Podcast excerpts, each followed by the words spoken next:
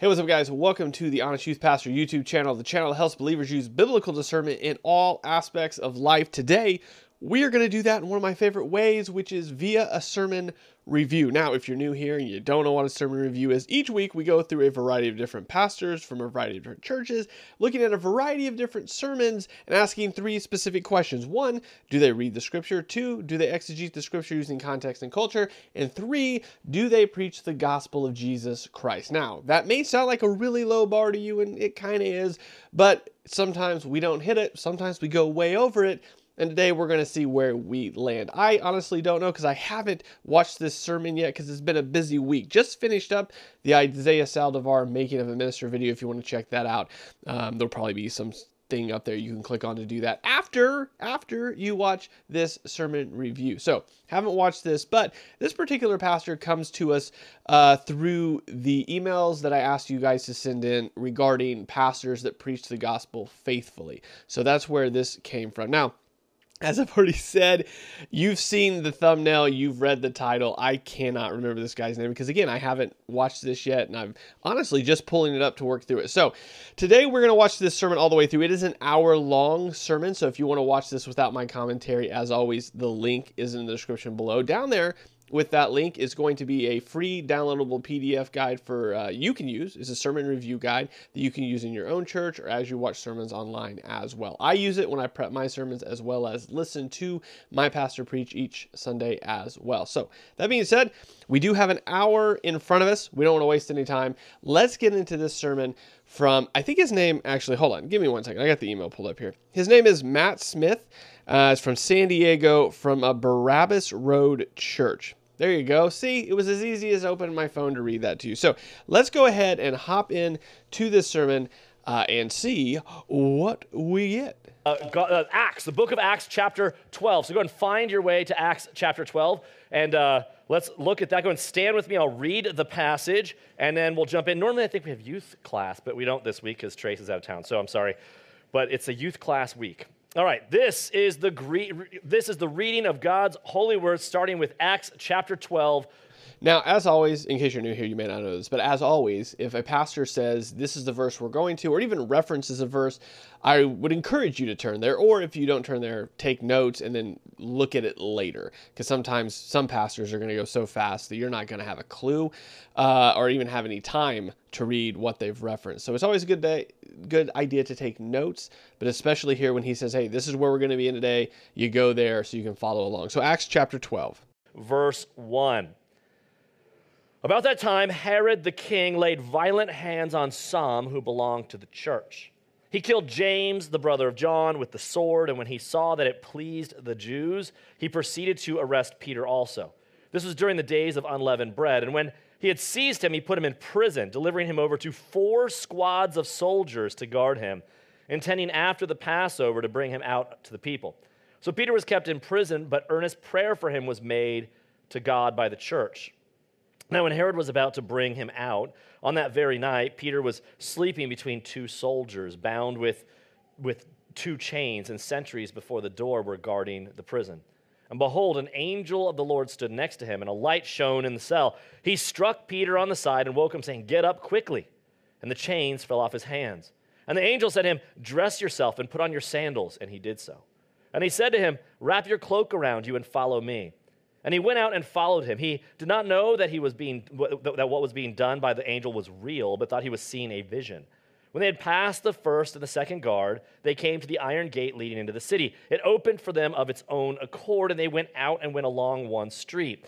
And immediately an angel left him. The angel left him. When Peter came to himself, he said, Now I am sure that the Lord has sent his angel and rescued me from the hand of Herod and from all that the Jewish people were expecting. When he realized this, he went to the house of Mary, the mother of John, whose other name was Mark, where many were gathered together and were praying. And when he knocked at the door of the gateway, a servant girl named Rhoda came to answer. Recognizing Peter's voice and her joy, she did not open the gate, but ran in and reported that Peter was standing at the gate. They said to her, You're out of your mind. But she kept insisting that it was so, and they kept saying, It is his angel. But Peter continued knocking, and when they opened, they saw him and were amazed. But motioning them with his hand to be silent, he described to them how the Lord had brought him out of the prison, and he said, Tell these things to James and to the brothers. Then he departed and went to another place. Now, when day came, there was no little disturbance among the soldiers over what had become of Peter. And after Herod searched for him and did not find him, he examined the sentries and ordered that they should be put to death. Then he went down from Judea to Caesarea and spent time there. Now, Herod was angry with the people of Tyre and Sidon, and they came to him with one accord. And having persuaded Blastus, the king's chamberlain, they asked for peace because their country depended on the king's country for food. On an appointed day, Herod put on his royal robes, took his seat upon the throne, and delivered an oration to them. And the people were shouting, The voice of a God and not a man. Immediately, an angel of the Lord struck him down because he did not give God the glory, and he was eaten by worms and breathed his last. But the word of God increased and multiplied. Let's pray. Father, as we come to this text today, I pray we would understand what Luke is doing in the book of Acts. I pray we would see what he would have us see the ironic exodus, the, the picture of a praying church in the midst of persecution, a, a state and religion uniting to persecute your people. I pray, Father, that we would recognize that in the midst of your sovereignty, there are mysteries. James is killed, Peter is let go, and you're sovereign and good nonetheless. Father, I pray as we come to this passage that the saved would be encouraged and sanctified and have the peace which passes all understanding. And that those that don't know you today would, for the first time, know you and become Christians and become part of your body, the church. I pray that you would do your work through this sermon, through this saint. In Jesus' name, amen. Okay, like I'm just gonna I'm gonna state this. Uh, I think I think me and this Matt guy would be friends. I mean, what he's already done, like, I just just to juxtaposition what a lot of the things we watch or see typically in these sermon reviews, right? What we typically see is somebody summing up all of the text that he read. Instead of reading it, they would like sum it up, make it comical, try to make it relatable, right? Instead of doing that, Matt just reads through all of the text. I mean, he basically read all of 12. He leaves out the last couple verses, but I think that's probably because my guess would be he's going to include them when he preaches the next section if he does that which it sounds like that's kind of what he's doing is working through acts and so it makes sense that he would leave those out because he's going to pick them up later not only that and again i've said this before we don't want to judge prayers right we don't want to like prayer review that that's sort of silly but you can tell so much about a person by the way they pray right I mean, just to give an example, like you, somebody can say that they love their wife or like they, you know, they adore their their their spouse, but how they talk to them is to really show you that.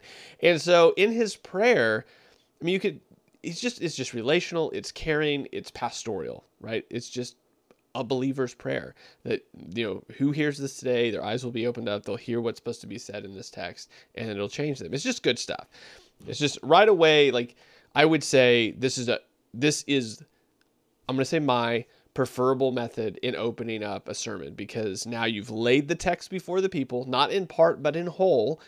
And now you, my guess is he's going to work through it. That's my hope. Maybe seated.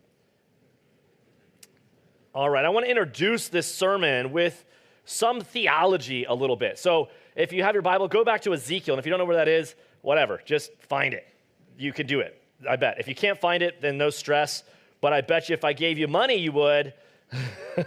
Anyways, okay, that's what I say to my kids all the time. Ezekiel 28. My kids like, I can't do it, Dad. I'm like, I'll give you $5 if you do it right now.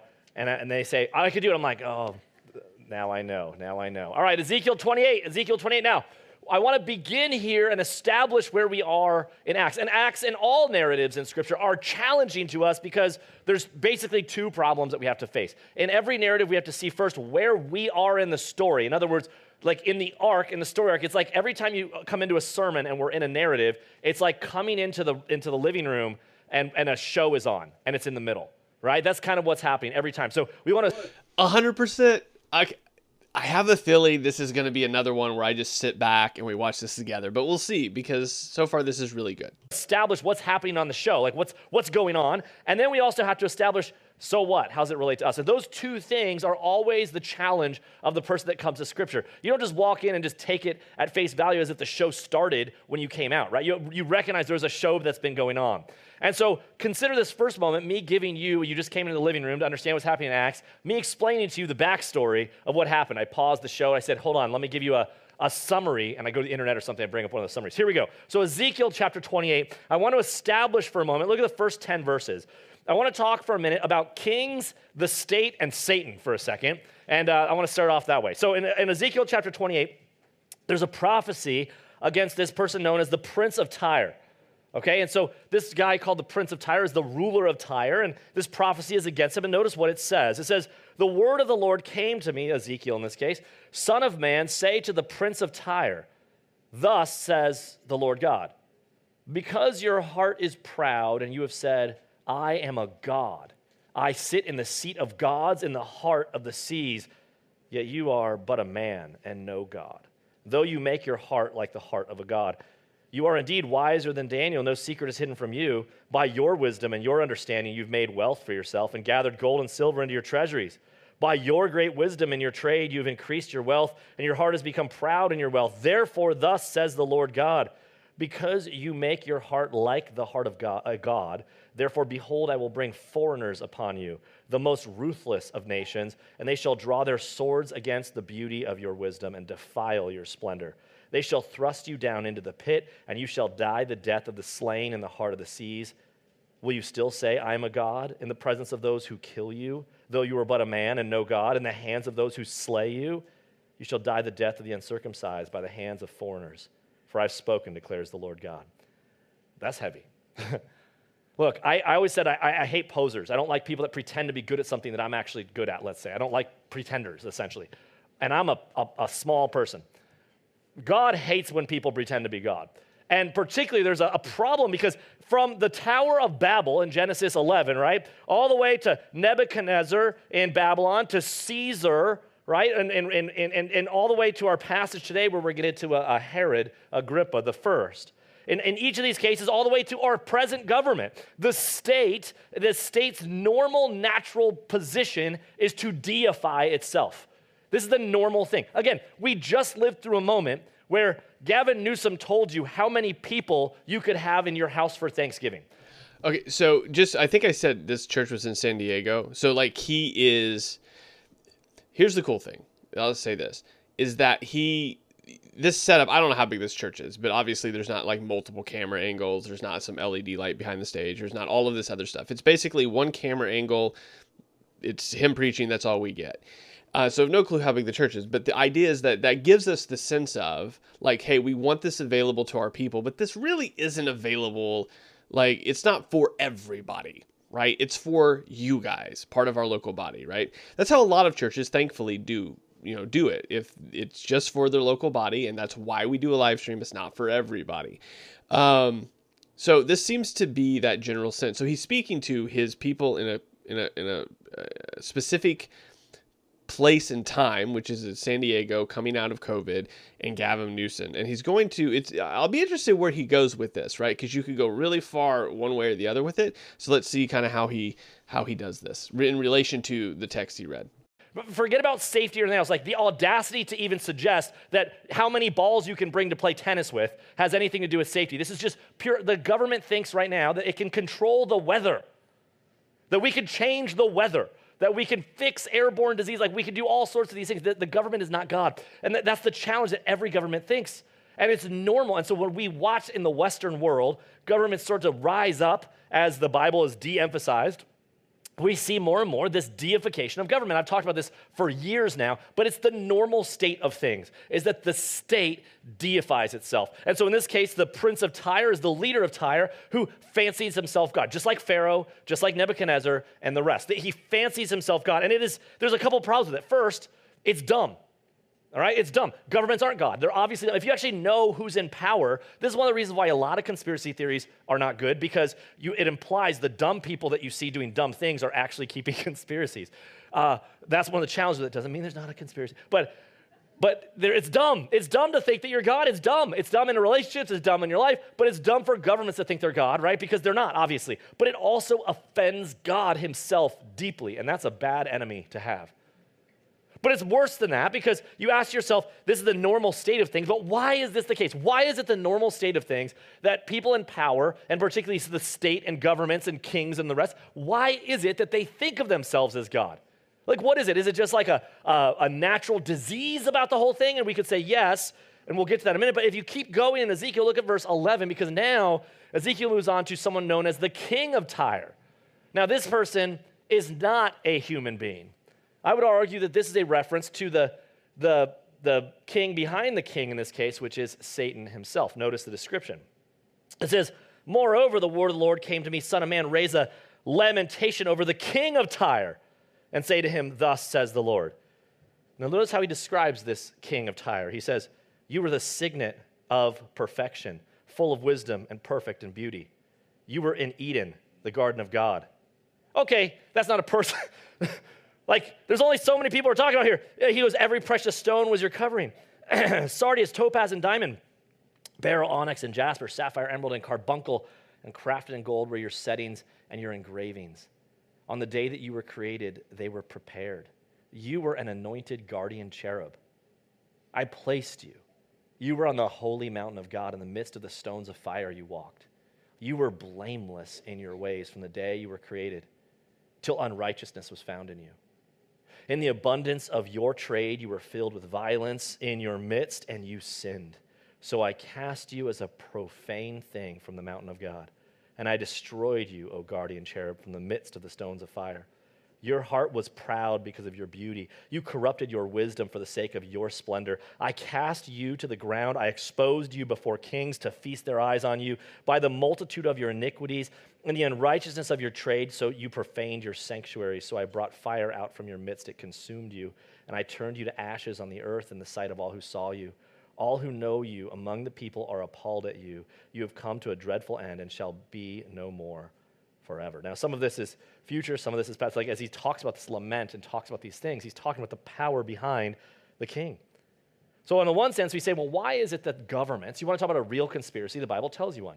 Every single government on planet Earth has a king behind them, urging them on. And that king behind them, urging them on, is none other than Satan. Satan!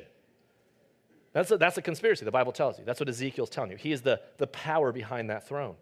And so, because it, so why is it that it's the normal state of things to deify itself? Well, because they follow in the, the footsteps of the person they follow. In this case, what Ezekiel is saying and what God is saying in this case is Satan, and he was known as the prince of the power of the air. And so, this is the course of this world. But that's not only what we're talking about. Go to Ephesians chapter 2, because the Apostle Paul kind of. Now, one of the things I want to say here is that as he's going through, so two things to note. As I noted at the very beginning, he read through the whole thing. He, he could easily, to save on time, right, just reference these, uh, you know, Ephesians, Ezekiel, and reference what they're about and give you a summary.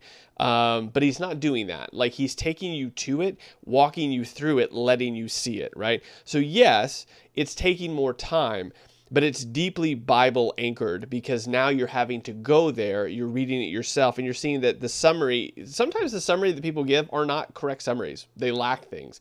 But when you're going straight to the text and reading through it, you're getting all of it.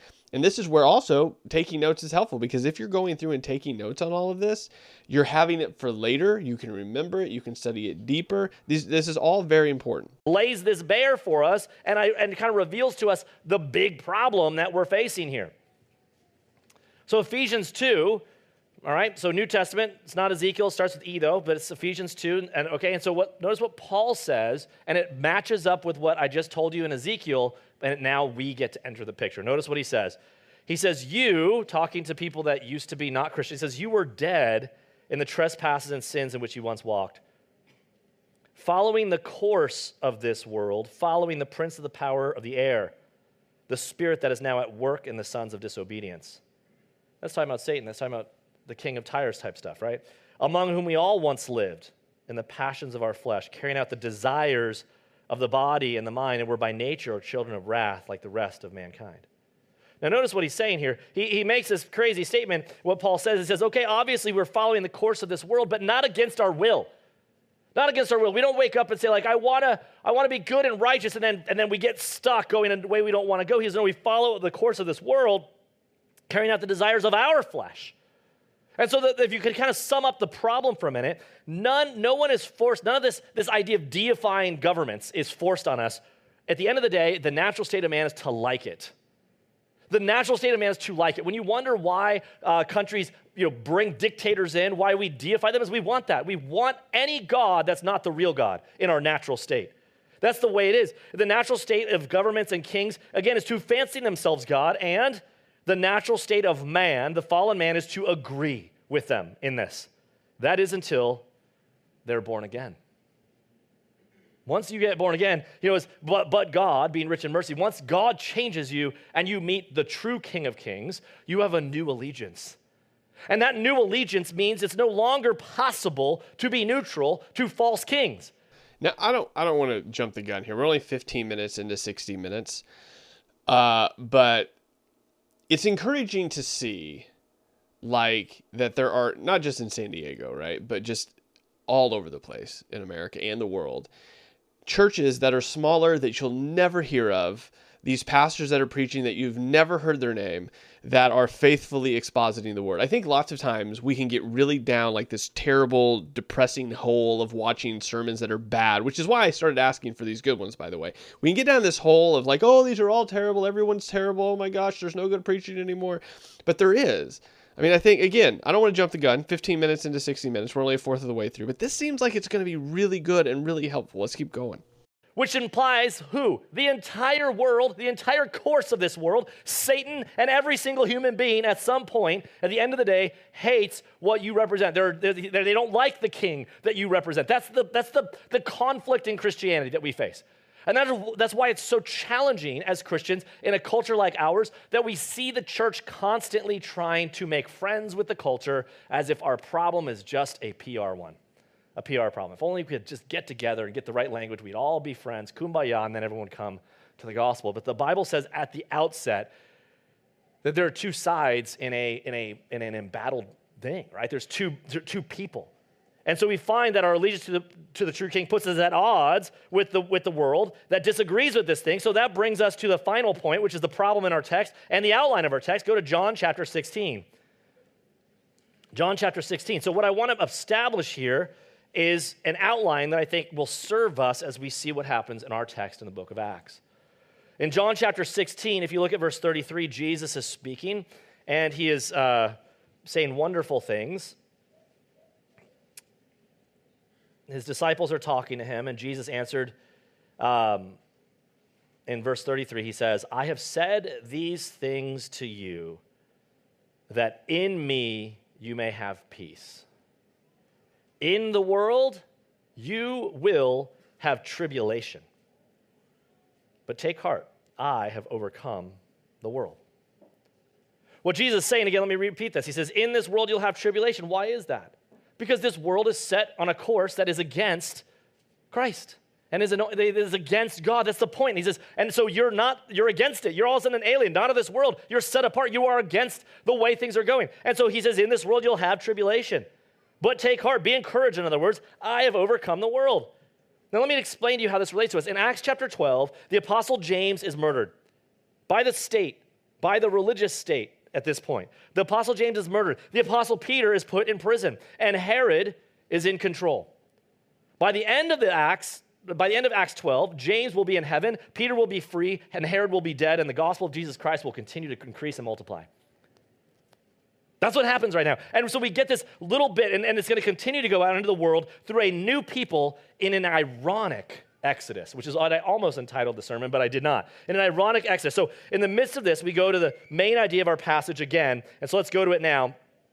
In this world, you will have tribulation. Let's look at this first bit. So, Acts chapter 12, we see this wonderful picture of the church coming forth in Antioch. And so, this is an interesting idea. It says, About that time, Herod the king laid violent hands on some who belonged to the church. Now, before we go too far, we have to understand the drama here. And, and just go back just a little bit to verse 26 of the previous chapter. We're told, and this is the key moment, it says, Barnabas goes to Tarsus, they find Saul. When they go to Antioch, right, for a whole year they met with the church and they taught a great many people. And in Antioch, the disciples were first called Christian, Christians. So here's the storyline in Acts, so you understand where we are. Jesus rises from the dead. This is a Jewish religion. Again, we want to remind ourselves that we're here today worshiping learning about, auditing a Jewish Savior. And I dare say most of us aren't Jewish here, right? That we would be considered Gentiles mostly. I mean, there's maybe a couple people that are Jewish, but for the most part, do you even know? Right? So, but but none of us are Jewish. And so the question is, how did we get here? So the book of Acts is a transition that shows you how this Jewish Savior becomes something about the church, which transcends and is bigger and different paradigm. It's a different paradigm than Israel and Judaism. One before we get too far, I, we're 20 minutes into 60 minutes. I, I just want to stop really quick um, and say this: like his sermon building, just because again that's going to be probably the only thing we're going to learn from this other than learning from acts chapter 12 here which has been great so far is that his sermon building is really good. So what we've done is we've started we've read through the whole text right? Then he takes us to Ezekiel, lays the foundation of what it means to man always trying to be God and how that's not a good idea. Then he takes us to Ephesians, then he takes us to John and sets up this foundation that like this is our default state. We want to be god we want other people to be gods we want everybody but the real god and that's the default state that's what always happens. I'm sure he's going to probably tie that into herod here at the end but the idea is that he sets that out. Now, instead of setting that out at the very beginning and making that sort of the the jumping off point, he he read through the scripture first, which is admirable because this is where we're at. This is the foundation. Now let's go over and do, you know, establish that hey, we're all sinners. We all want to be God without, you know, before our transformed hearts and we all want that before our transformed hearts. Then he brings us back and says, hey, that's going to cause trauma. That's going to cause a lot of things that are going on, but don't worry. Jesus said that's going to happen, but have peace because he's overcome the world. Then he brings us back into Acts and sort of catches us up on what's going on. And now with that par- you know, that paradigm, that lens is going to walk us through Acts because it ties directly in to what happens here in chapter 12. So the sermon building, I just want to say, is like really good because now he's brought us in very quickly, only 20 minutes in, very quickly into um, not only what's going to be happening in Acts, but sort of the buildup of the human condition up to that point that brings us to this figure, which is Herod, that has all of the traits that he's already described to us. And so what you see is uh, the gospel goes to Gentiles for the first time ever. And then all of a sudden, you see that these Gentiles and Jews together in Antioch, this is the main sending church, the main church that we're going to see in the New Testament, not Jerusalem. The apostles didn't start it, it was uh, started by unnamed, ordinary people. And that this place is where they were first called Christians. And so this is a new identity for a new people where Jew and Gentile are all equal in, called, in this thing called the body of Christ. It is not a nation uh, like you would cons- consider normally, it is not in a normal geopolitical entity, it is a thing thing called the body of Christ, the bride of Christ, and the building of Christ, the temple of God. So that's this new identity called Christian. Well, as we get to our chapter, we're going to see that this break is complete. What do I mean by that? We see that Christianity, the Christians in this case, transcend or, or superpose in some sense Judaism. That Judaism is now not the way we think about God. It is something totally separate called the church. The church isn't just an outgrowth of Judaism, it is something new. And that's important to recognize. And what Luke is showing us in our passages, not. So that, that part is true. But what's interesting if you look at church history, actually, the distinctive, like, huge break isn't actually made until like after the destruction of the temple. Like, it, I mean, I'm not saying that that's not kind of what's happening in the text there, but in like historical context, they're they're still seen as Jews, like a sect of Judaism by the Roman Empire, and there's still some, depending on where you're at, like Jews mixing with Christians and Christians with Judaism. Like there, I forget what year it is, but it's I know it's after the destruction of the temple that there's a very clear split because there's some animosity because Christians leave uh, um, they leave before the destruction of uh, Jerusalem, and that sets up like this animosity with the Jews that are that were there, and it, there's this whole big thing. Um, anyway, that being said, just a small church history point doesn't negate from what he's saying, but let's keep going. Not only is this new identity called the church, the new identity that, that we're talking about, but that church is now going to be persecuted by the state, Herod, and the Jews who used to be the persecuted people of God. Notice what happens again. About that time, Herod the king uh, laid violent hands on some who belonged to the church. This is, uh, again, and so he kills James, the brother of John, with the sword. This is one of the sons of Zebedee. He gets killed with the sword. Now, Luke just passes over it briefly. Says, but verse 3 is key. And when he saw that it pleased the Jews, he proceeded to arrest Peter also. Now, there's something, verse 3 is really Luke's, um, like, you want to get you want to get like your mind blown, just linger on verse 3 for a while. It says, And when he saw that it pleased the Jews, he proceeded to arrest Peter also. In other words, Herod, who's a half Jew. Now, this isn't just the normal Herod. This is, you had Herod the Great that killed kids on Christmas, right? Then you had his son, Herod Antipas, who killed John the Baptist. And now this is his grandson, Herod Agrippa the First. And this is the guy who's now basically half Jewish. And he wants to please the Jewish people because he's kind of the, the guy in charge over there. And so he so, at the behest of the Jewish people, now he's persecuting Christians. So, the break is complete. Jesus rises from the dead, sends his apostles to the nation of Israel. They start in Jerusalem and they go forth and finally get to Stephen being stoned to death as the nation of Israel rejects the message of Jesus. And so that they scatter abroad. The apostles try to stay in Jerusalem, but it's not looking good. God now moves, and there's a church that started in Antioch. Things move on, and we're given a brief moment to go back to this church in Jerusalem, and we see that the Jews, in this case, have turned against the Christians, and they've sided with Herod, the person they don't like. They've, they've sided with Herod. So when, when Herod kills James from the church, the, the Jews are like stoked. They're like, yes, this is awesome. And Herod's like, oh, you like that? Okay, fine. Um, let's arrest that guy. And he finds Peter and arrests Peter, who's one of the early leaders in the church. Now, that's, that's bad, but Luke reminds us this was during the days of unleavened bread. In other words, this is the Passover. Now, think, now stop for a second and let this sink in. And if you don't know the background, okay, fine, let me explain to you. The, the Passover was a celebration of the Jews being set free from Pharaoh in Egypt who had them enslaved. And Pharaoh was enslaving them and he was uh, abusing them, and they were under, under just crazy shadow of terror all the time. And so then Moses comes and God delivers them from Pharaoh through the Exodus, right? You have all the plagues, you have them going through the Red Sea with Moses. And then we, we see this whole picture. And here's the great irony of our passage today. Now it is the church that is being set free from a new Pharaoh who happens to be the Jews if that doesn't hit you, what's happened in the book of Acts, that's an interesting moment. Now, let me remind you, as I said last week, God has a future plan for the nation of Israel. He has a future plan. Okay, ah, fine. But that's not where we are in the story right now. The story right now, there's a switch happening. The people that were the people that God was delivering are now the ones that has to be that, that the church has to be delivered from. Now, the church is made up of Jew and Gentile, but this new identity is so new, this break is so significant See, I I just want to like again, nothing to take away with what he's saying, but just to interject some church history here, which I he clearly knows. Like he knows some history, so this is probably just like a a deeper discussion to probably be had on this, or who who what history you have, or who you've read. Probably those sorts of things are going to play into this. Um, the Jews typically, when they're referred to in the case, as we see in chapter 12 here, are those that are in some sort of like political power, right? The reason Herod wants to please them is because there's there's political things at stake here. This is the same thing with um, with uh, Jesus when he's brought before Pilate.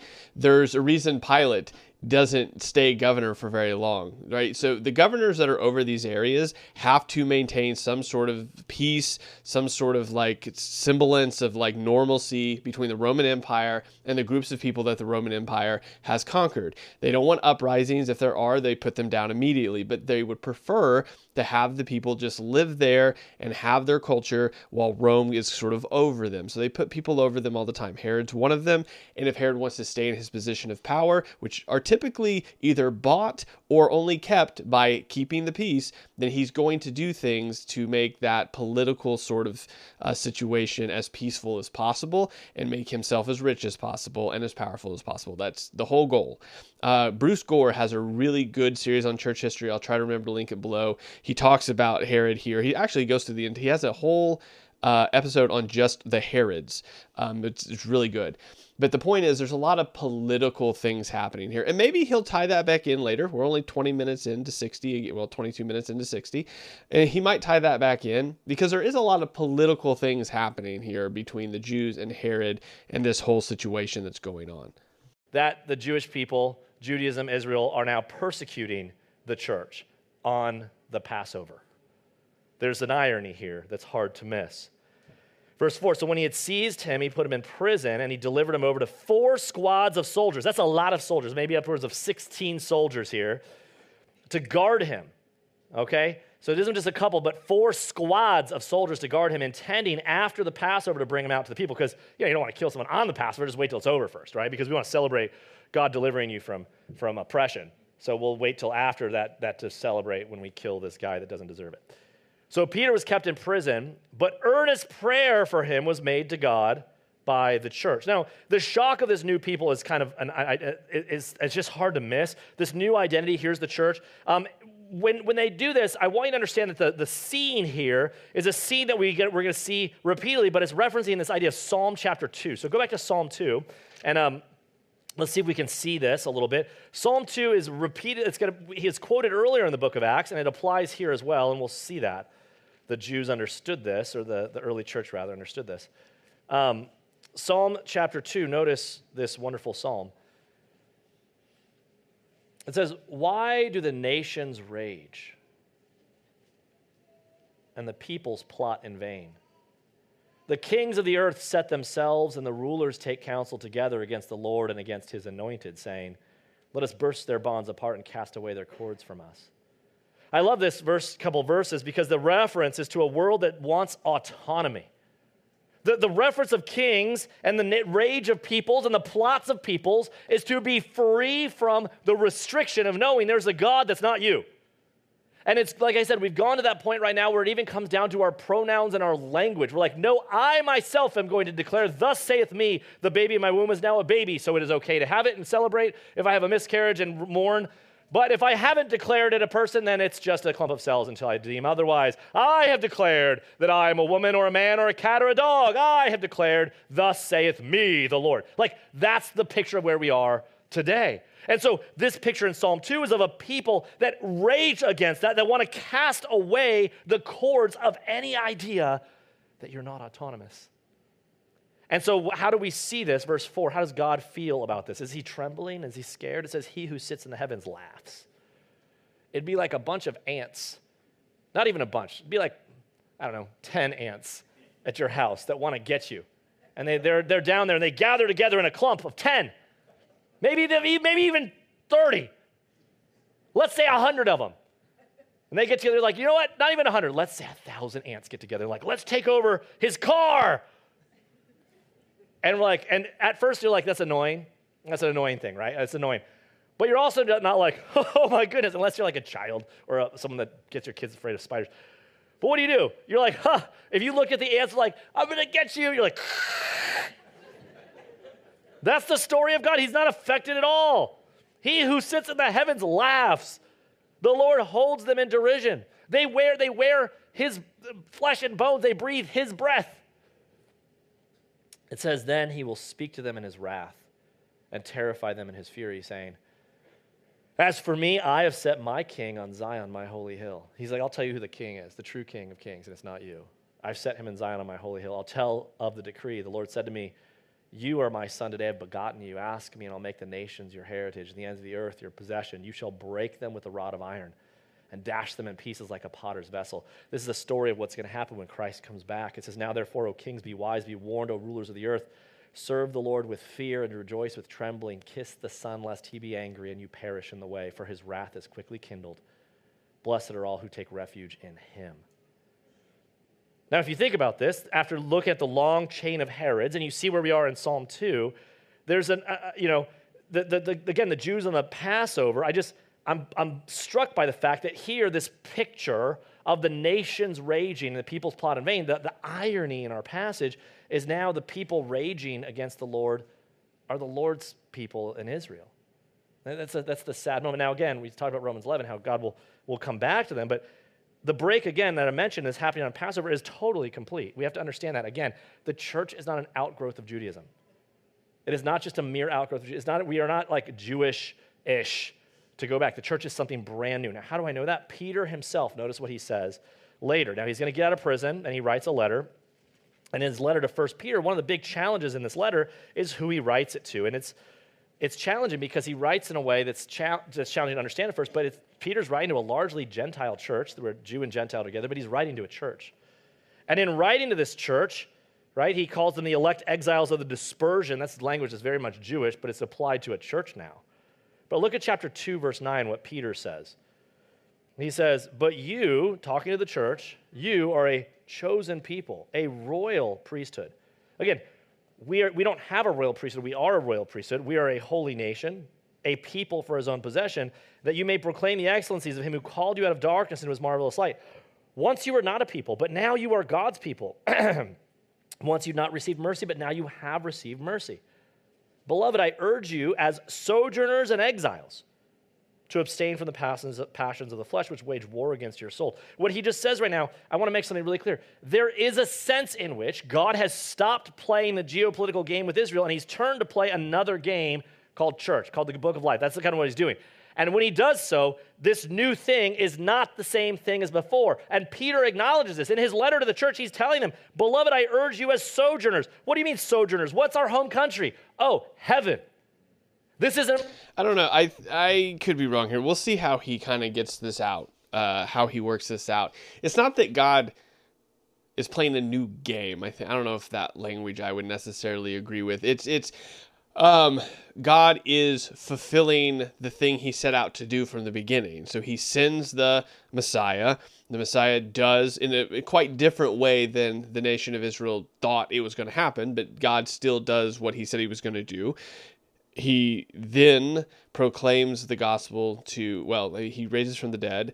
All of the apostles clearly are jewish. They now worship this risen savior and they go out to tell um, other other jews about this messiah that has come. In fact paul even does this when he goes out. He always first goes to the synagogues and declares that jesus is the christ uh, declaring it to the people. Now again in acts we do see paul um, the more he gets beat and the more he gets arrested for it, um, he does turn his face far more toward the Gentiles in that regard. I think it's it's in chapter it's, it's uh, chapter 18, 19, 20, somewhere around there. I forget exactly, but there is this sense that um, that this ha- in fact no, he doesn't really turn it away, but he he does get arrested in the synagogue. I think that's chapter 20 or 21 and then that's why he gets sent to Rome. That's why he's a prisoner in Rome because he was still in the synagogues um, worshiping um, and they don't like him. So it's not that God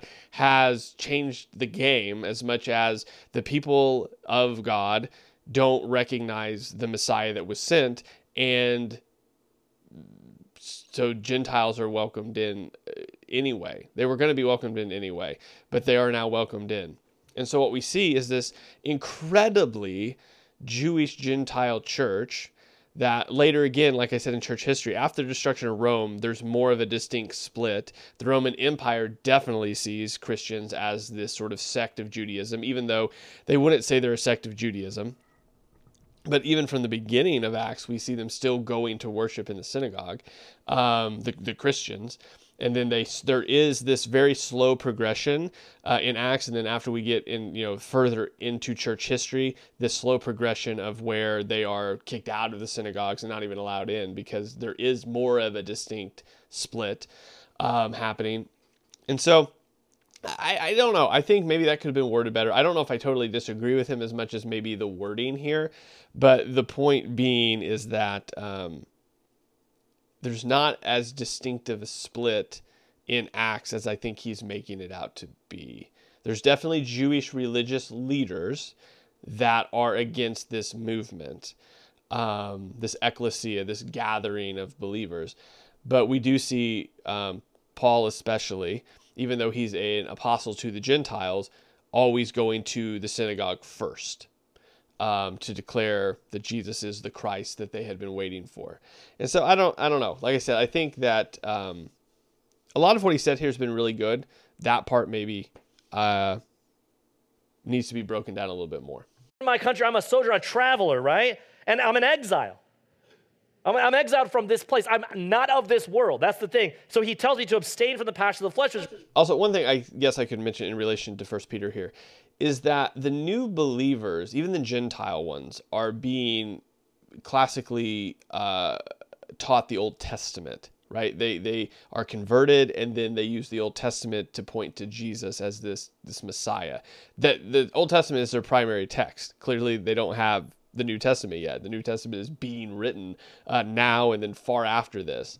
And so the Old Testament is their text. So Paul, or not Paul, Peter, when using this language for new believers, um, I think understands that and points back to language that they would now understand as they're in the Old Testament. A lot of the first converts, as best as we can tell, church history wise, were proselytes to Judaism in the first place. Um, or these Gentiles, a lot of them were either God-fearers, which are like ones that worship Yahweh along with a lot of other gods, and then they can they understand who Christ is and they come exclusively to Jesus, or they're proselytes, which have come from other religions and become Jewish and then realize that Jesus is the Messiah and then become Christian. And so when Peter is writing this language, it is heavily Jewish language, but the reason being is that these early believers are are understanding the scriptures in a very Jewish way. So when he says exiles, they would understand that. When it says sojourners, they would understand the language used all through the Old Testament in regards to sojourners. And so I don't know. I, I think I would I would contend that's why he's using this language. Not because it's a totally distinct new game, new group, as much as it is he's relating to the people he's writing to, and he knows they understand that language, both Jew and Gentile in this case wage war against your soul. And then verse 12, keep your conduct among the Gentiles honorable. Whoa, whoa, whoa, whoa, whoa. These are Gentiles. And so there's a whole new scenario that's happened in our passage where there's two categories now. It is no longer Jew and Gentile, it is now the church and Gentiles. And unfortunately, non believers, whether you're Jew or Gentile, become part of the unbelieving Gentile group. That's kind of how that looks. There's no like, you know, we're, we're from Israel, we're kind of like the people of God. No, you have to believe in Jesus Christ to be the people of God. One day the nation of Israel will, but they do not right now.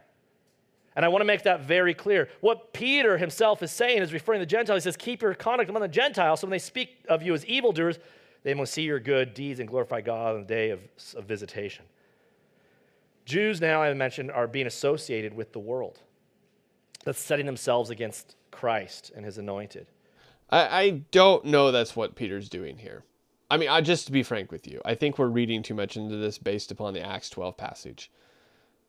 I mean, again, I don't want to jump the gun. I didn't want to jump the gun at the very beginning, saying that like I really liked what he was doing. I don't want to jump the gun here and say that I don't like what he's necessarily doing because he hasn't tied it up yet. He's got nearly 30 minutes to tie this up, but in relation to what Paul is writing, or Peter, man, in relation to what Peter is writing here, um, it doesn't in, seem to indicate anything about Jews being related to Gentiles. In fact, Jews would have been thought to be incredibly pious people, right? Relying, unfortunately, relying too much on the law for their righteousness, but in no regard would they have been seen as as Gentiles.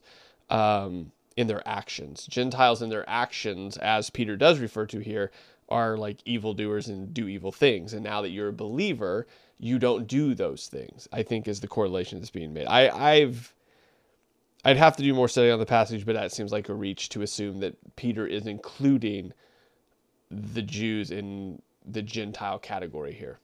There's a new persecuted people, the church, and again, there's two categories.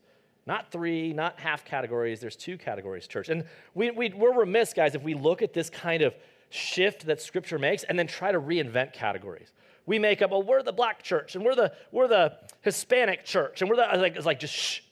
When you call yourself any kind of adjective before you say the word Christian, you're missing the point. You are either in Christ or not in Christ. Those are the only two categories. It used to be you were in Israel or not in Israel. Now it's you're in Christ or not in Christ. There's the only categories. It doesn't matter if you're Gentile, Jewish, Muslim, you know, a uh, German, blah, blah, blah, blah. You're in Christ or you're out of Christ from every tribe, tongue, nation. Those are the only two categories. But if you're in Christ, you have enmity with the world.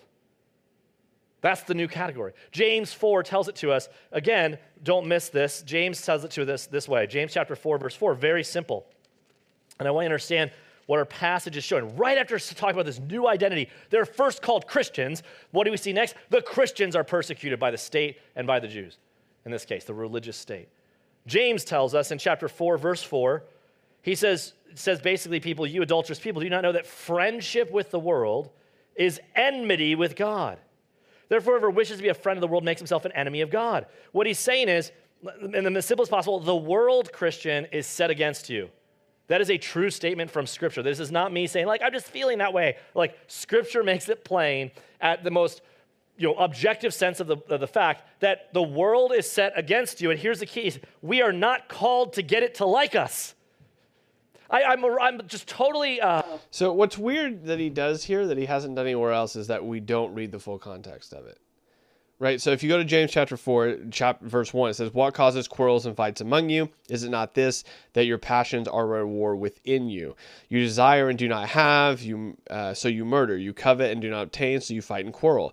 You do not have because you do not ask. Ask You ask and do not receive because you ask wrongly to spend it on your own passions. Then, you adulterous people, do you not know that friendship with the world is enmity with God? Therefore, whoever wishes to be a friend with the world makes himself an enemy of God. Or do you suppose suppose uh, it was with no purpose, the scripture says, he yearns jealously uh, over the spirit that has been made to dwell in us. Right? So he's saying, like, you guys are, do, you're going about this wrong, the way you're trying to, um, you know, obtain things, the way you're trying to fulfill your passions, the way you're praying, all of this is wrong.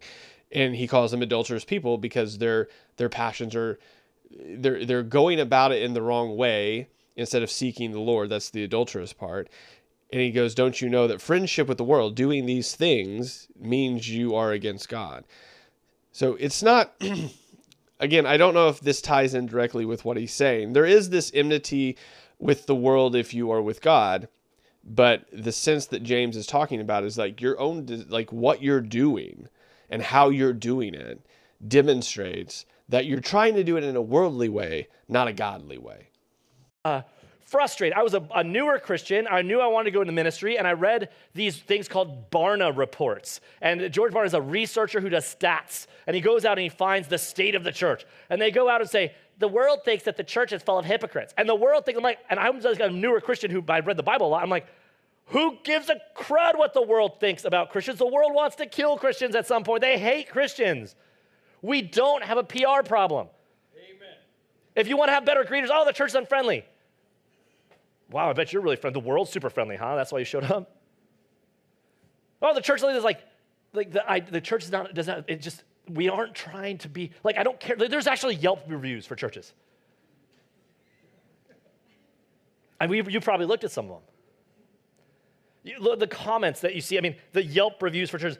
The world is against you, and we're not trying to get to like us. We're not trying to be, oh, well, if we were just nicer, then the world would be cool to us. In fact, Ephesians chapter 6 shows that as soon as we see this new identity established for the church, what's the first thing we see? Conflict. Ephesians chapter 6 says it this way, and I love this. When we look at this picture of, of um, old school covenants, right? When you'd make a covenant, what, what you'd often do is you would, a lot of this is, you know, what we can understand from some history, but like you would, you would make a, a cut in your hand, in your hand or your wrist, and they'd make a cut in your hand or wrist, and you'd shake on that. You walk through animals, you know, something like this, but this is your covenant. And you'd say, like, we're brothers. Some people say, and I haven't been able to totally corroborate this, but that, that when people would wave back in the day, it was to show, like, hey, I'm a covenant brother, don't kill me. Like, look at my hand. But but the basic idea of the covenants that people would make together, they'd make a covenant, and one of the things that would happen is you'd see them trade armor. David and Jonathan do this. They give each other their armor. And what they're basically saying is, my enemies are now your enemies, and your enemies are now my enemies. Christ, God took on flesh. He makes a covenant with us to say he takes on flesh. He, he takes on flesh and he, and he conquers our enemy, which is death. Right? He, he took on our flesh, our armor, which is terrible, and then conquered death on the cross. But he also then does something different. He then gives us his armor to face his enemy, the devil. Notice what happens in Ephesians 6. And again, the devil's not an enemy that's at equal terms, but nonetheless, here we go. In Ephesians 6, verse 10, it says, Finally, be strong in the Lord and the strength of his might. Put on the whole armor of God. We have his armor. This language, covenant language. Here would be my only critique so far. Like, I feel like we started off really good, and I'm not saying this is bad necessarily, but we've we're now down to roughly 15 minutes. Well, what is it? 30, about 20 minutes, give or take, left to get through the entire text of Acts chapter 12, 1 through 24. And we've not really walked through a ton of that at all. Rather, we've like laid the foundation for that, talked about um, how man wants to be God, sets himself up as God, enjoys that position, and humanity will rally to have a king that tries to, you know, do that because that king will give us whatever we want, and we don't want God as king, and therefore we'll rally behind this evil king that thinks he's a God. and then we sort of set up that that's our natural state beforehand. We kind of came back and then we're like, okay, well, this is the political state within Acts chapter 12. The Jews uh, do not like the Christians, and so that they are, you know, Herod is trying to garner favor favor with the Jewish political party here, and so he kills James, the brother of John, and then he also arrests Peter, and that's where we're at. And now we've went on this really long trail about being at enmity with the world and how the world's not going to like you and how you just have to be like that's just going to be the state of things and they're going to want to kill you and there's going to be like all of this thing so now we're we've we've kind of come to the armor of god now um, but again as he's already stated this is very much um, uh, more of you know how to well, let's see what he does with it. I just I, am wondering I'm wondering when we're gonna get back to Acts. I was really anticipating like walking through verse by verse in Acts, and we're not really done a whole lot of that yet. So let's see. Um, we've established evil in the heart of man. That's the default state. Man wants to be God. We've seen that the enmity between the Jews and the Christians, and they're pairing with the power that wants that claims himself to be God, essentially and the enmity there. Let's see, kind of see where we take in this last 20. It is wonderful. So remember the same book that talks about we used to be under the side of the world, the, you know, that whole thing. That same Ephesians ends with us as an embattled people against the world, standing against the world in the armor of God. And he says again, finally be strong in the Lord and the strength of his might, and put on the whole armor of God that you may be able to stand against the schemes of the devil. So we're supposed to flee temptation and resist the devil. The devil.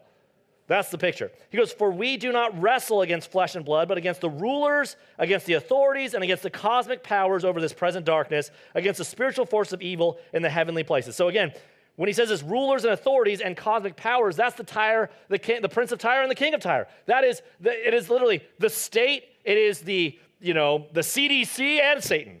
Like all of it at some point. Okay, hold on. I just felt like we took a weird turn. Um, so we do not wrestle against flesh and blood. So we do not wrestle against the the people you see in front of you, but against the rulers, against the authorities, against the cosmic powers over this present darkness, against the spiritual forces of evil. So there seems to be a juxtaposition against flesh and blood, which we're not fighting with, versus the uh, the rulers and authorities and the cosmic powers in the present darkness and against spiritual forces of evil, right? This is why within early church history, Christians um, would definitely speak up against evil power, but they, until Constantine, until 3, you know, 25 ish, and a little bit after that, never really raised up arms against, I mean, they were known as pacifists. they would not fight in fact, compared to like like if you would look back in history, most people would call them like doormats, wimps, what I mean, whatever you want to call it. Like they just wouldn't raise up arms. It was a huge debate within the early church, and by early church I mean like three, four, five hundreds. Should Christians even be in the military? Because you could possibly kill someone, and is that against like what Christians should do? And so what you have here is um I don't know. Like he's he's he's he's connecting this to Satan and the CDC. I don't know. This feels like it might be going in a direction that's a little weird. Let's let's see. It's just not your friend. And this is at the outset, he says, we wage war against this. Not, this isn't revolution. This isn't like, let's start a new country. well, kind of. I mean, I'm just kidding. We're in America, but um, but, but separately, like that, the, the picture he's describing here isn't that. He says, therefore, take up the whole armor of God that you may be able to withstand in the evil day, and having an all to stand firm. Like, I don't know how we read this, and then we're like, the government told us they like us, let's just listen. I mean, Peter himself, that tells you to obey governing authorities, says this after being escaped from prison twice and getting the gospel forward against the quote unquote law that they didn't like. He goes, Stand therefore, having fastened on the belt of truth. So, this church, as Peter is in prison as James is killed. To stand the belt of truth is to recognize the truth of, of, of, Christ, right? And having put on the breastplate of righteousness, wearing the righteousness of Christ, and as shoes for your feet, having put on the readiness given by the gospel of peace. In all circumstances, take up the shield of faith, with which you can extinguish all the flaming darts of the evil one. And take the helmet of salvation, the sword of the Spirit, which is the word of God, praying at all times in the Spirit with all prayer and supplication. Now, this word praying at all times is how what we do uh, with this armor, right? The Word of God. We have the Word of God and we're praying at all times. And that's what the early church did. The entire sermon hinges on the fact that you see this persecution and what is the church doing? It says, but earnest prayer was offered by the church for Peter. And that was the weapon, that was the armor of God. You see an embattled people being persecuted from the world, which includes at this point Herod and the Jews. And you see the church, the people of God, wearing the armor of God and in prayer for Peter. Now, their prayer was not just, please help him to get along and to give him like lots of treats and get him out fast. Like that's, you know, we're not sure exactly what the prayer is. But if you go back in the same thing in Ephesians, he says again, be strong in the Lord, strength as might, put on the whole armor of God that, so you can be able to stand. Right? We don't wrestle against flesh and blood, but look at verse 14. Verses 14 to verses 19 essentially are one sentence in the original Greek. And in that one sentence, there's only one verb. And the word, the verb is stand. Stand, therefore. And then it tells you how to stand. Stand, therefore, having put on. Stand therefore, having put on the belt of truth. stand therefore, having wearing the breastplate of righteousness. Stand therefore with the shield of faith. Stand therefore with the helmet of salvation. Stand therefore with the word of God open, praying at all times. The prayer was a of, of standing firm against the schemes, not just going along with it. Guys, no matter what happens, we have a response given to us that we ought to do. In this world, you will have tribulation, but earnest prayer was offered. We have something to do in that tribulation. We're not merely victims. In fact, I would argue we're conquerors. Go back to our passage. Luke is establishing this. After seeing this happen, we get this beautiful picture of Peter being rescued, and it's humorous. Verse 6 to 17 says Now, when Herod was about to bring him out on that very night, Peter was sleeping between two soldiers, bound with two chains, and sentries before the door were guarding the prison. So, like I said, there's four squads of soldiers when you add it up. And he's got two different chains on him. So, that, why is that the case? Well, because if you go back to Acts chapter 5, verse 18 and 19, Peter previously was in prison, and an angel let him out of prison. And so they're like, what do we do with this guy that's already escaped prison once? They didn't believe the angel thing. Well, I know, let's quadruple the guards on him. So here's Peter with two chains on him, guards all around him in prison. Like you see the setup. It's like almost like those Batman things. Like I'm hanging upside down. There's a shark coming. What do I need? Like that's Peter right now in this scenario. And he's sleeping. I love this. Before they know that he's the, the, the reason that it's not focused on James too much is establishing that Peter's about to be executed. And so this is prior to his execution. He's sleeping like a baby. He has peace in the midst of this storm. It says, And behold, verse 7 an angel of the Lord stood next to him, and a light shone in the cell, and he struck Peter on the side and woke him, saying, Get up quickly. This just reminds you of trying to wake your kids up for church or something. Get up quickly, and the chains fell off his hands. Now, that's enough. You could just end the story there. That's cool, isn't it? That's what happened. But then I love these little details in verse 8. And the details are meant to show us the comfort and care of God. It says, And the angel said to him, Dress yourself and put on your sandals. It's like he didn't want Peter running out with like his shirt and just his underwear, like Porky Pig. Just like he didn't want that, no shoes. It's a miracle. God's concerned with the small things. Put your shoes on, tie your shoes, right? Put some pants on. Like, let's go. Put your, don't forget your jacket, right? Dress yourself, put on your, and he did so. And he says, wrap your cloak around you. I just love that. I just love that God cares like that. I just love those details. As the church, as the world is set against his people, here's God like, make sure you put your shoes on. It's, it's, a, it's such a juxtaposition. Do you know what I'm saying? Like, you see this world's like, ah, oh, we're to get you. Ah, oh, we're all together. And God's like, I got you. I got you. Let's, let's get, your, get dressed. That's the picture. And so he goes out and follows him. He didn't know what was being done by the angel was real. He thought he was seeing a vision. What? Like, it's already, he's already been released by an angel before. This one can't be real, though. I mean, like, so when they'd passed the first and second guard, they come to the iron gate leading to the city, and it opened for them of, of its own accord. And they went out, they go along the street, and immediately the angel leaves them. And so Peter, when he comes to himself, that means he's just sitting there. Like you get the impression that he gets out there, the gate opens, and, and then all of a sudden the angel goes, he's just standing there blinking, like,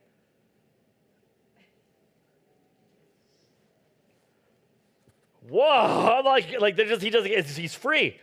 So Peter comes to himself and says, Now I am sure that the Lord has sent his angel and rescued me from the hand of Herod and from all that the Jewish people were expecting. Here Luke makes it plain. In fact, this quote here is a quote directly from, almost directly from Daniel. When Nebuchadnezzar puts the Shadrach, Meshach, and Abednego into the fire, the fiery furnace, and God delivers them, and he says, I see a fourth one in the fire. At one point, they say, they say, Well, God will send his angel to deliver him from his enemies. God sent his angel to deliver him from his enemies. Peter quotes that same verse, but in this case, his enemies are actually now Herod and the Jewish people's expectation. Again, that irony, that ironic exodus that's happening is put before us. And so, um, so then he says he realizes he went to the house of Mary, the mother of John, whose other name was Mark. I love these John, Mark. It's like, what's your name? Okay. And so that many were gathered together and they were praying. So they're, they're still praying. There's a big prayer meeting. And when he knocked at the door of the gateway, a servant girl named Rhoda came. So here, here's the good thing we have about 15 minutes left, it looks like, right around in the sermon. Um, we are back in Acts, which is great. This this is why, again, this is probably why I should watch this thing beforehand, uh, so I don't have to interrupt and be like, I hope we get back to Acts. And then, of course, we do. I could have just said that if I would have watched it through. Didn't have time. Anyway, so the nice thing is we are back in Acts. We do seem to have course corrected a little bit um, back to where we were at the beginning. I'll discuss that at the. I only say that because I want to make just a mental note that when we get to the end of this, uh, to talk about that that sort of offshoot we had on persecution and um, and, and Peter's response, I think, is what brings that to mind, right? So whenever Peter came to himself, he said, Now I'm sure that the Lord has sent his angels to rescue me out of the hand of Herod and from all the Jewish people that were uh, expecting. So there's this idea that Peter has that, yeah, this is going to happen. Like he wasn't going to say anything for himself. He he he already knew that James had been run through with a sword. He had full expectation that that was going to happen to him too, and that doesn't happen. And now he praises God that that didn't happen. What Peter thought was going to occur didn't occur. Now, what we are going to see, and what um, he'll probably point out here, is that Peter goes to the house of Mary. Rhoda, the servant girl, sees him, and uh, they don't. They're like, it, we don't know what they're praying for, but it doesn't appear to be for his freedom, because they don't expect him to show up. Let's let's get back to it. To answer now, you don't put this in if this is some mythological story. These are real names of people and their reactions aren't very complimentary. Recognizing Peter's voice, in her joy, she did not open the gate. So he's knocking the door. He's like, hey, it's me. And she didn't even open. She didn't even open it up. Uh, she ran and reported that Peter was standing at the gate. She's like, uh, I hear he's outside. He's at the gate. And they said to her, You're out of your mind. They're literally praying for him. And they're like, Here it is. You're out of your mind. God, would you bring in the money we need for a building? Uh, hey, Matt, there's someone at the door with a with $500,000 check. Just stop that. Anyways, God, would you please help us uh, for the thing? That's what's going on. And so they, they so they, she kept insisting it was so, and they kept saying it's it's his angel. They believe they used to believe there was a guardian angel. Like it's not even him. He must be. They were more prone to believe he was dead and an angel. So here's something that I think is really interesting, is that well he kind of just brushes over that. But it's the same thing that has happened to Peter when he gets out of prison. He comes to realize that this really did happen. So why would he have confusion if it really did happen versus not happen? Well, Peter's had a few visions. As far as Peter was concerned, up until he realized that he was really out of jail, as far as he was concerned, it could have just been another vision, right? And so this reality is the people within the church that are praying, or within her home that are praying, the church gathered, the ecclesia that are praying for Peter, um, clearly were not praying for him to be released, as much as they were likely praying that he would have peace um, or reliance on on Christ, uh, because they did not expect him to show up at the door. And so this is above and beyond their prayer. They assume their default reaction is, oh that is that's just uh, an angel a messenger coming right so that that is also important um you're out of your mind uh i'm sorry verse 14 uh, she ran to the gate and reported that Peter was standing there. They said to her, You are out of your mind. But she kept insisting, and they said, It is his angel. Now, a couple things there. maybe they assumed that um, it was like an angel coming. Uh, maybe they assumed it was uh, somebody that was a messenger for him. It's hard to tell. Honestly, it does lend toward more of a supernatural um, thing that they were expecting, but that should tell us a little bit about the context. They assumed that that was more likely than him showing up. Angel came to say, What's up? Then that God answered their prayers. Now, here's the thing He's already answered it before. And, and, so, why is this the case? Let me just stop. There's a little brief moment. First of all, we want to criticize them. I don't want to criticize them at all. This, they are not unbelief. They're praying.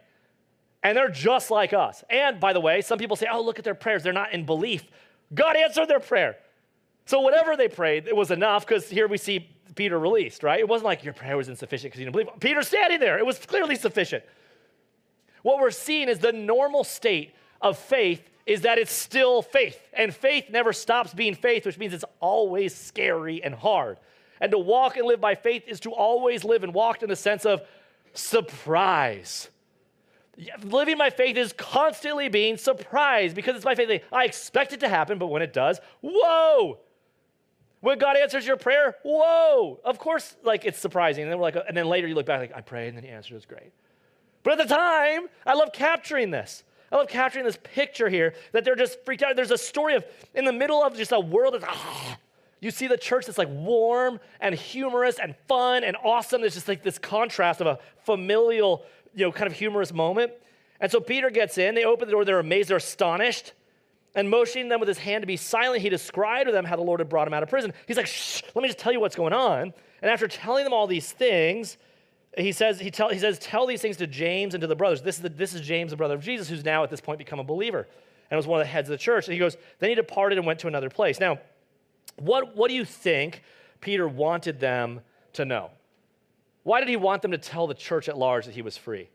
He's like, tell them and meet me, you know, at the, at the thing, we'll get the muskets. I mean, like, come on. That, why does he want to tell them? What's he want them to know? Well, what do you think he told them? I was sleeping in prison on my deathbed, and look what God did. If you go to 1 Peter briefly, just briefly, 1 Peter, that same passage where he talks about being exiles and, ex- and whatnot, 1 Peter, he says this wonderful kind of little moment. Um, 1 Peter chapter 2, uh, look at verse 21. He, he basically says, again, here, talking about Jesus, he goes, For this you've been called, because Christ also suffered for you, leaving you an example so you might follow in his steps. So, in what sense, notice what he says, To this you were called. There's a lesson Peter has for the church, this new group of, of, of people. And he says, Well, here's the thing you've been called to suffer, and here's your example. He committed no sin, neither was deceit found in his mouth. So, so don't suffer for sin, right? That's not what he says. When reviled, he did not revile in return. When he suffered, he did not threaten, but continued entrusting himself to him who judges justly. What did Jesus do that gave Peter confidence? He said he continued to trust God's plan. He continued to trust him who judges justly. He continued to entrust himself to God. If you go forward, he says a little bit more to that. Uh, look at verse chapter 4, verse 12. He says this Beloved, do not be surprised at the fiery trial when it comes upon you, to test you as though something strange were happening to you. But rejoice insofar as you share Christ's sufferings, that you may also rejoice and be glad when his glory is revealed. As he goes and he says, If you are insulted for the name of Christ, you're blessed because the spirit of glory and God of God rests on you. If you go down to verse 19, he goes, Therefore, let those who suffer according to God's will entrust their souls to a faithful creator while doing good. When Peter writes this, he's writing to a Christian church. When when the church, I love this, there's another little subtlety here. The church that's being persecuted in, is in Jerusalem. It's largely a Jewish church. There's not really any Gentiles really in that church. The Gentiles are all in Antioch. They're getting the reports of it, and yet they're called Christians. They're first called Christians in Antioch, and that label is applied to that church too. And so here's this church that's Christian, even though it's all Jews, they knew that they were more than that. Their identity was Christian. And, and so here's Peter writing these Christians, and he's like, God's going to call you to suffer. And when you do, do what he did and continue entrusting yourselves to him who judges justice. That's what Jesus did. And that's what we're to do too. To so we did kind of come back around. I want to note that real quick. I know we have uh, roughly ten minutes here left, but the reality being that he did, he is bringing it back over. Right? We had a rough patch. We'll talk about that at the end.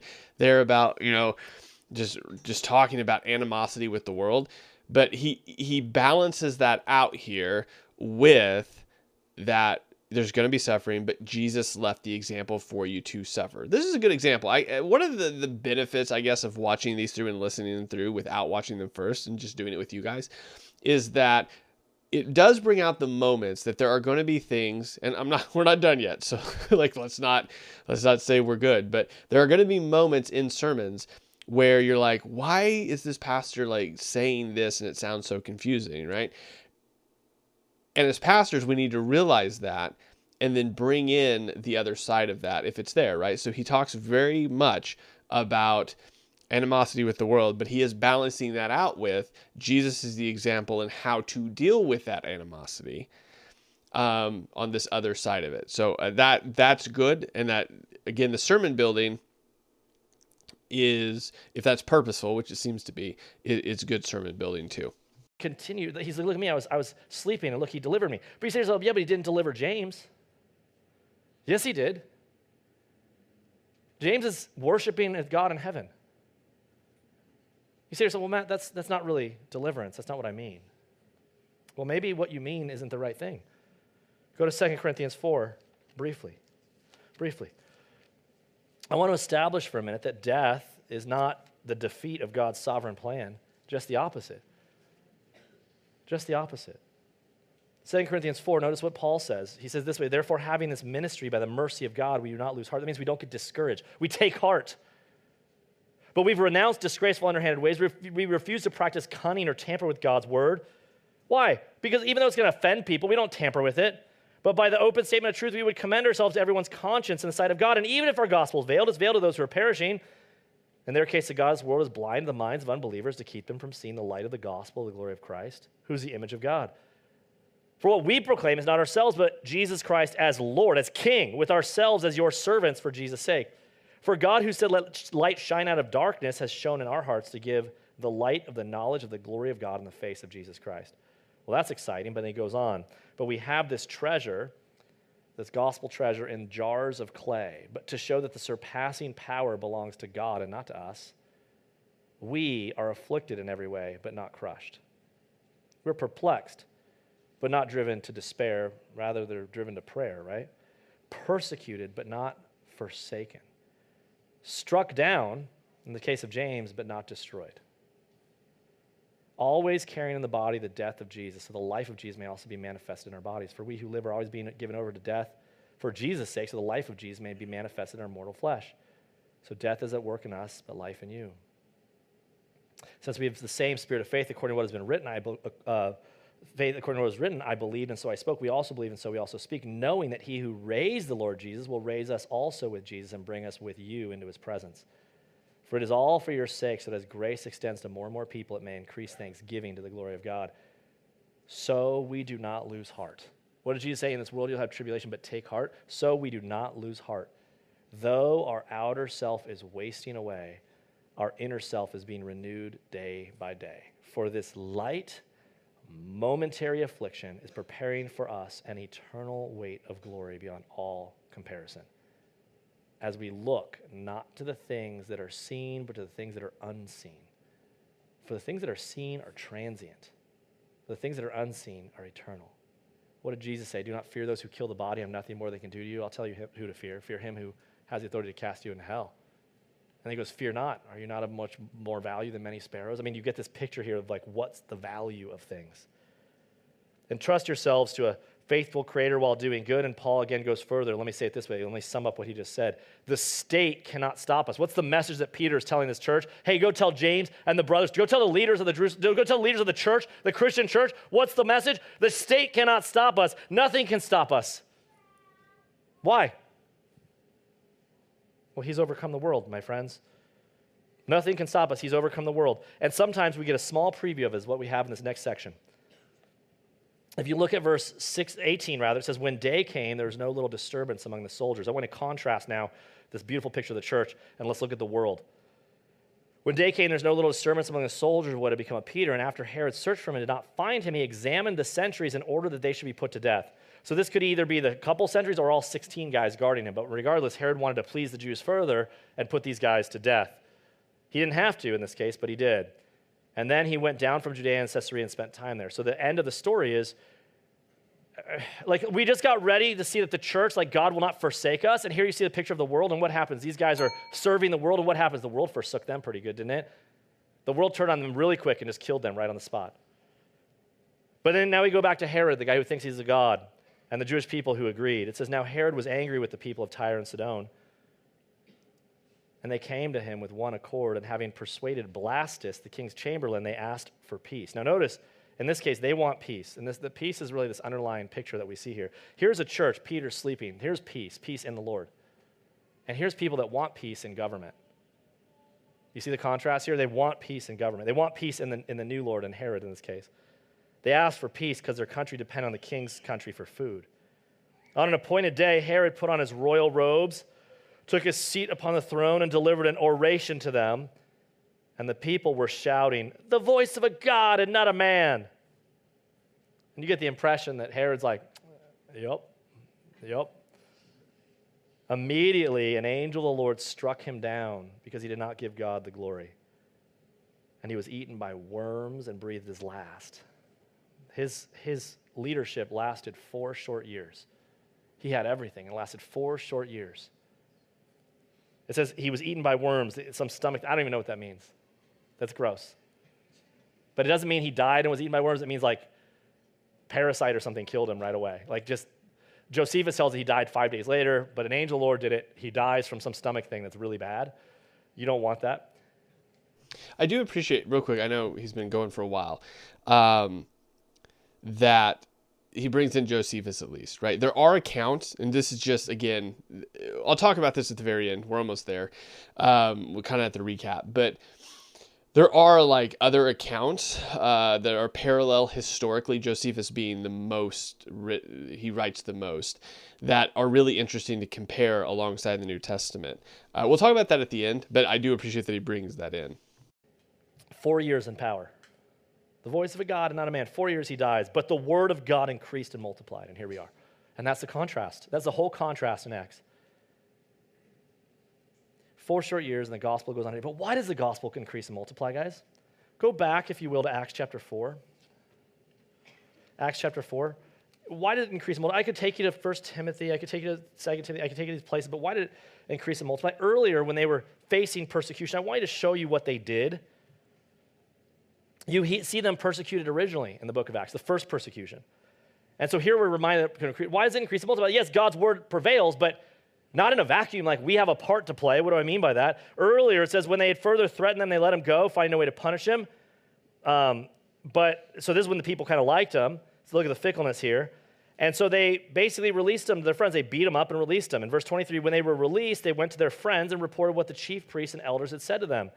And when they heard it, they lifted their voices together to God and said, Sovereign Lord, who made the heavens and the earth and the sea and everything in them, who through the mouth of our father David, your servant, said by the Holy Spirit, and now they're going to quote Psalm 2, which we already read.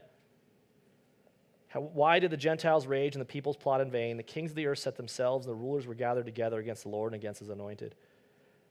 For truly, in this city there were gathered together against your holy servant Jesus, whom you anointed, both Herod and Pontius Pilate, along with the Gentiles and the people of Israel to do whatever your hand and your plan predestined to take place.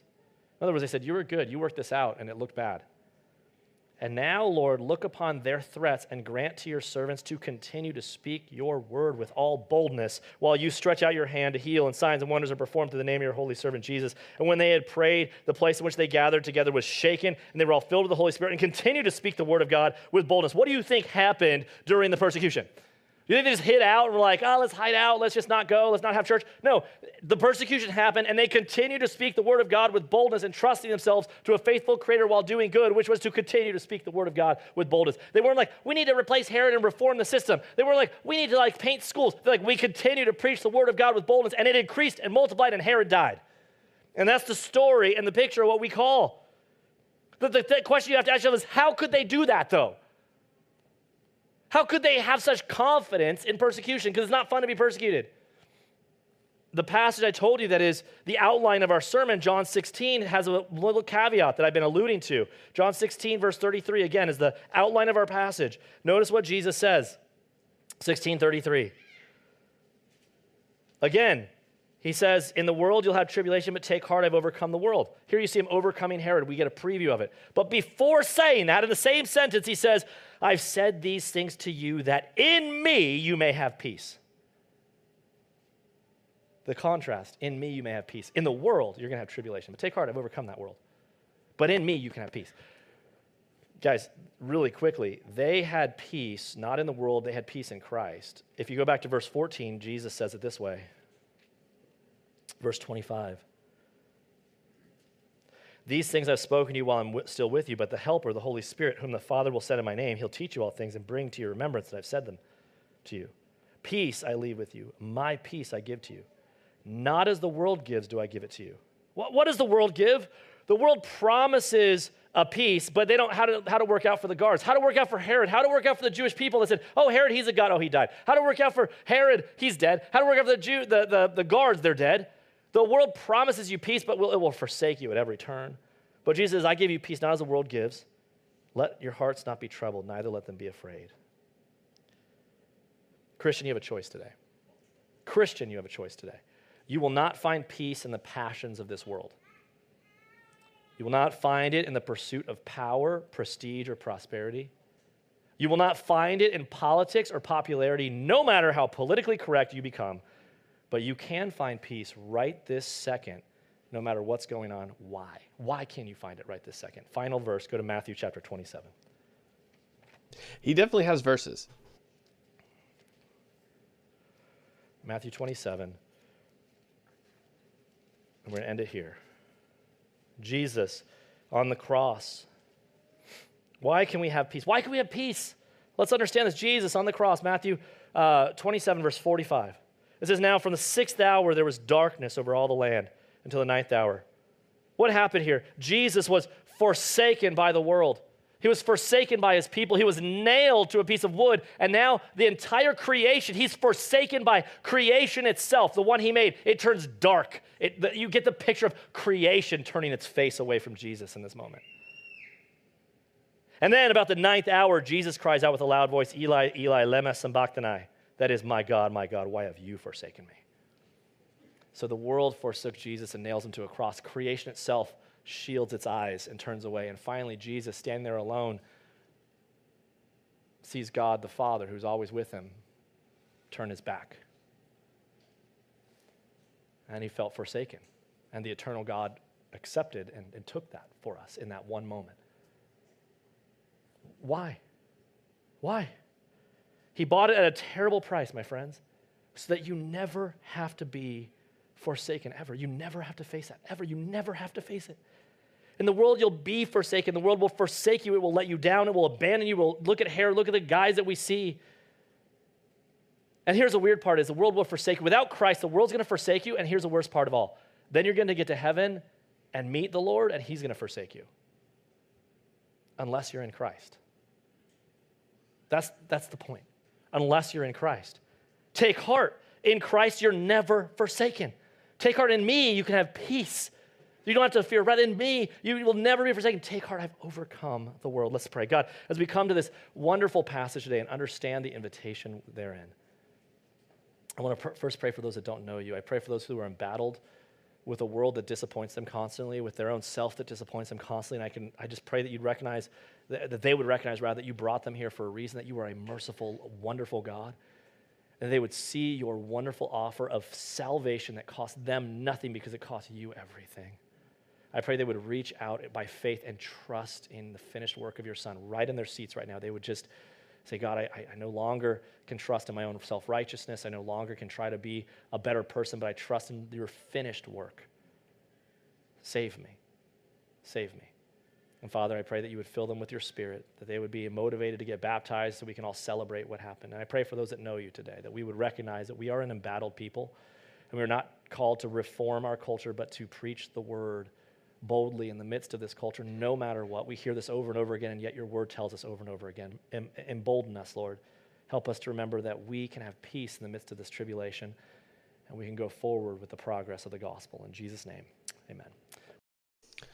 Okay, let's go back to the main screen. What? There we go. Hey guys, welcome. Man, that was it was a little roller coaster there. So let's let's go over uh, the whole thing, right? So the things that we always look for in each of the sermons are: do they read the scripture? Do they exegete the scripture using context and culture?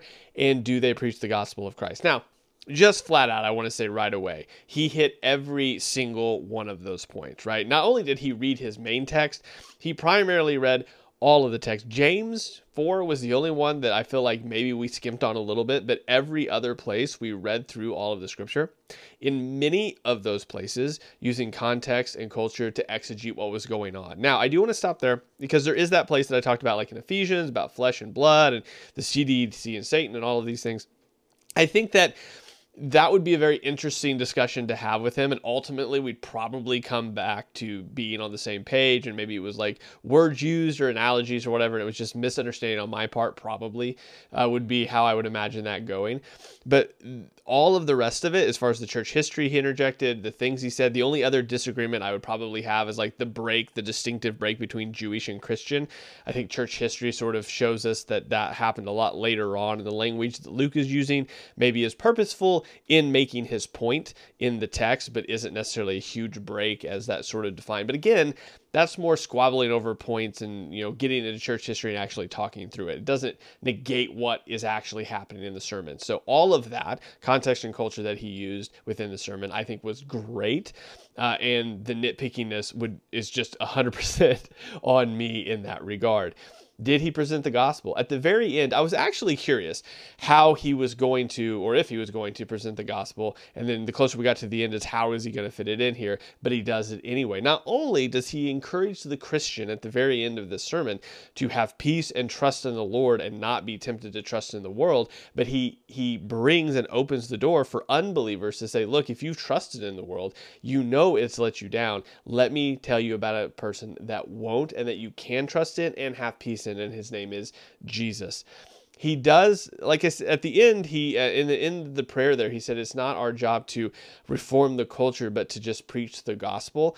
Um, that was encouraging, given sort of the language in the middle there that uh, was a little ambiguous to what he thought Christians should be doing in the culture. But he brings it back around there, um, which is again, this is why it's important to listen to the whole sermon um, to take notes on the whole sermon, to really dig in to what's being said and to think about it. And if you have questions, to have the like ask them to your pastor right? If there was something that was uh, unclear like if i was in his congregation and he was my pastor i'd probably clarify some of the church history stuff uh, or like what he meant by a few things. It's not he's not my pastor and it's not make or break on anything so i'm not going to do that. But i think that overall this was great sermon building it was so super text based and it had a lot of either deeper church history or like skimming the surface to let the people that were listening know like there's more here if you're interested in it right?